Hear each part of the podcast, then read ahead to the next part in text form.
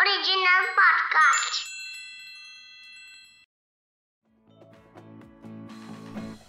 कहते हैं कि गिरगिट को अगर रंग बदलने में किसी ने पीछे छोड़ा था तो वो इंसान।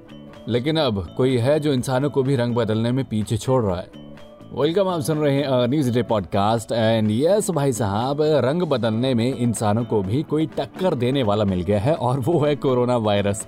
जी हाँ इतने वेरिएंट इसके पाए जा रहे हैं कि मतलब गिनती रुक ही नहीं रही है। अभी देखे ना अल्फ़ा बीटा गामा डेल्टा और उसके बाद अभी कुछ दिन पहले मिला था ओमिक्रोन इसने तो मतलब लोगों के दिलों की इतनी ज़्यादा धड़कन बढ़ा दी थी कि कुछ सिटीज़ ने तो अपने यहाँ पर लॉकडाउन तक लगा दिया था। लोगों को लग रहा था कि ओमिक्रोन की वजह से अब तीसरी वेव आ सकती है। हालाँकि इसको लेकर अभी भी सावधान रहने की ज़रूरत है और इसमें कोई दो राय नहीं है कि ये खतरनाक साबित हो सकता है। लेकिन अब डब्ल्यू एच ओ को कोविड 19 का एक नया वेरिएंट और मिल गया है, जिसका नाम है नियोकोव जी हाँ NeoCoV N E O C O V ये नाम दिया गया है कोविड 19 के नए वेरिएंट को, जो पाया गया है फ़िलहाल साउथ अफ्रीका के बैट्स के अंदर। जी हाँ चाइना के कुछ डॉक्टर्स हैं जो कि बैट्स और एनिमल्स के ऊपर स्टडीज़ कर रहे थे। उनको ये एक नया वेरिएंट मिला है और उनका कहना ये है कि अगर न्यूकोव और ज़्यादा म्यूटेट करता है, यानी कि इसके भी नए नए वेरिएंट आते हैं तो हो सकता है कि ये भी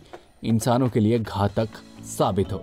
इसको लेकर डब्ल्यूएचओ जो है चाइना के कुछ साइंटिस्ट से लगातार कांटेक्ट में है और अभी और भी ज़्यादा स्टडीज़ इसके ऊपर की जा रही हैं।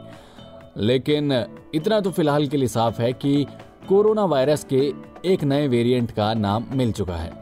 तो जी, यह खबर आपको इसलिए बतानी ज़रूरी थी क्योंकि भाई साहब, भले ही दिल्ली में लॉकडाउन हट गया हो, भले ही महाराष्ट्र में स्कूल खुल गए हो, लेकिन हमें सावधान रहने की ज़रूरत है। जी हाँ अभी भी आपको ज़रूरत है वैक्सीन लगवाने की सोशल डिस्टेंसिंग को फॉलो करने की और कोविड की जितनी भी प्रैक्टिसेस थी, उनको अपनी लाइफ में कंटिन्यू रखने की।